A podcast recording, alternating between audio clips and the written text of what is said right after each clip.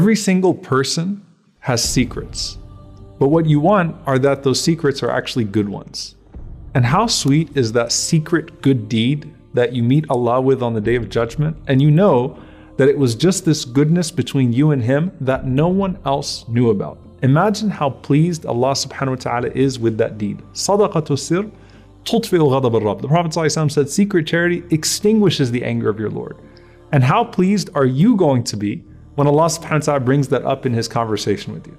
Like, Ya abdi, oh my slave, I remember that moment of prayer, that charity, that good thing that you did for me and you didn't tell anyone else about, and now here's my gift back to you. Now, on the other hand, there's also this fear that the believer has of secret sins. We might be struggling with something in private and we're trying to overcome it, but death comes to us and we still haven't been able to completely stop those sins.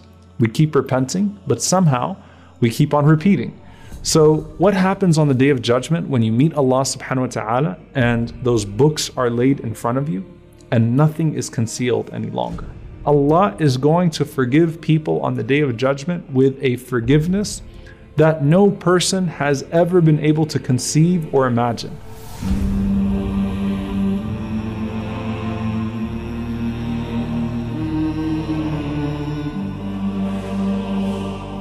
And here you are in the most critical moments of your standing before Allah. And Allah subhanahu wa ta'ala unveils 99 scrolls of your sins, each one of them to the end of your vision. Now, by the way, this is the believer, not the hypocrite, okay? Every single one of us has some scroll of sin, and it's right in front of you, and Allah subhanahu wa ta'ala simply puts it out in front of you. And the Messenger of Allah SallAllahu Alaihi Wasallam said, مَا مِنْكُمْ مِنْ أَحَدٍ إِلَّا سَيُكَلِّمُهُ رَبُّهُ لَيْسَ بَيْنَهُ وَبَيْنَهُ تَرْجُمَانٍ. There is not a single person amongst you except that his Lord is going to speak to him directly without any intermediary or any translator. And so as you're standing there and Allah is addressing you and you've got those scrolls in front of you, the Prophet ﷺ says, فَيَنْظُرُ عَنْ أَيْمَنَ مِنْهُ فَلَا يَرَى إِلَّا شَيْءٍ قَدَّمَهُ. So he looks to his right to see if there's anyone or anything that's going to come to his aid. But all he sees are deeds that he put forward. There's no one else there. And then he looks to his left. فَلَا يَرَى إِلَّا شَيْءٍ قَدَّمَهُ. And the only thing he sees on his left are deeds that he sent forth. And then the Prophet ﷺ said, then he looks ahead.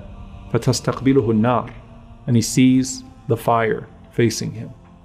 Now for the hypocrite who knows that this is not going to end well, that his book is about to come to his left hand and he's effectively doomed. What does he do? He puts his left hand behind his back.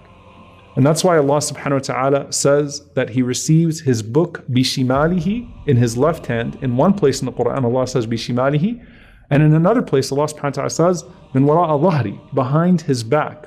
Why? Because as he puts his left hand behind his back, a chain comes and locks his left hand behind his back. And then the book comes to his left hand, locked in that position behind his back. And anyone that is walking behind him can see the shame of that person on that day. May Allah subhanahu wa ta'ala protect us. So both the questioning and the humiliation for that person are public. But Allah isn't interested in humiliating the sincere believer. Now, Abdullah ibn Umar radiallahu ta'ala anhuma, he was asked, he said, what did the Prophet say about an najwa? The private conversation. And realize that the Prophet ﷺ said, when you go into salah, when you go into prayer, you are in najwa, you're in a secret dialogue with your Lord. So Ibn Umar is being asked, what did the Prophet ﷺ say about the najwa on the Day of Judgment, this secret dialogue? And the Prophet ﷺ said, يُدْنَ الْمُؤْمِنُ يَوْمَ الْقِيَامَةِ مِنْ رَبِّهِ حَتَّى يَضَعَ عَلَيْهِ كَنَفَهُ. Allah brings forth the believer very near to him on the Day of Judgment. And then Allah subhanahu wa ta'ala places His veil over him. And His veil is a veil of light. So you're now close to Allah subhanahu wa ta'ala. And it's just you and Him. And no one else is hearing this conversation. Allah is making this part of the hisab private. And Allah subhanahu wa ta'ala says, you see these secret sins? These sins that you weren't proud of and people didn't know about. Hal ta'rif? Oh my servant, do you acknowledge these sins? And the believer will say, Ay Rabbi A'rif, my Lord, I acknowledge them. I'm not trying to run away. I'm not trying to deny anything. I'm not trying to say, I don't accept any witnesses. I'm not going to praise myself. Ya Rabb, I failed in this regard. I messed up. And I wasn't proud of it. It's not something I would boast about. But Ya Rabb, I acknowledge these things. So Allah subhanahu wa ta'ala then says to His servant, فَإِنِّي قَدْ سَتَرْتُهَا عَلَيْكَ فِي الدُّنْيَا وَإِنِّي أَغْفِرُهَا لَكَ الْيَوْمَ. I concealed those sins for you in this world, and today I'm going to forgive you for them. They're all gone. And the Prophet ﷺ said, he's given his record of good deeds, and the sins have been obliterated.